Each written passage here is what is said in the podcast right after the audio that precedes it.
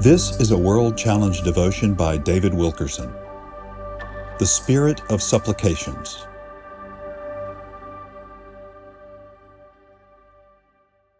The word supplication, see Zechariah chapter 12 verse 10, is never used in the Bible except to denote a cry or prayer that is vocalized. In other words, it's not private or meditative. Supplication has to do with the voice. The Hebrew word for supplication signifies an olive branch wrapped with wool or some kind of cloth, waved by a supplicant seeking peace or surrender. These were called branches of supplication.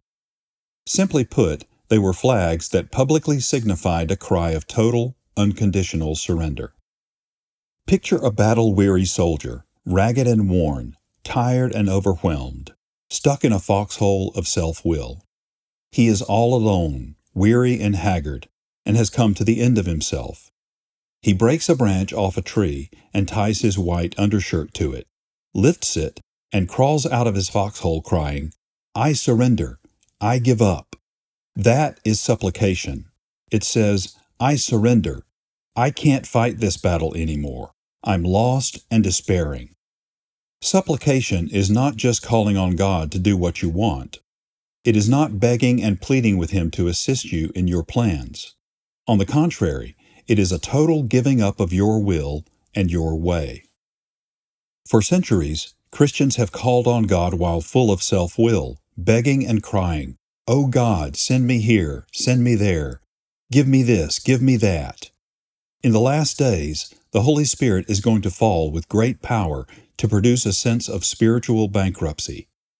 We will wake up to the fact that even with all our money, brains, programs, ministries, and plans, we have not even touched this world.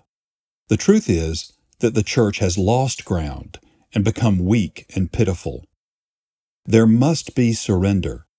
Our cries must be accompanied by a willingness to give up everything in our life that is unlike Jesus Christ. This following prayer demonstrates what true supplication is all about.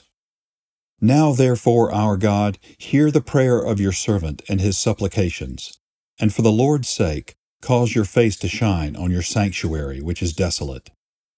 O my God, incline your ear and hear.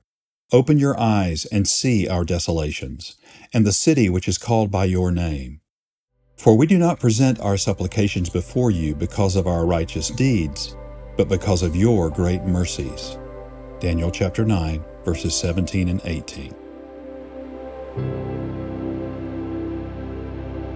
World Challenge Transforming Lives Through the Message and Mission of Jesus Christ. Visit us online at worldchallenge.org.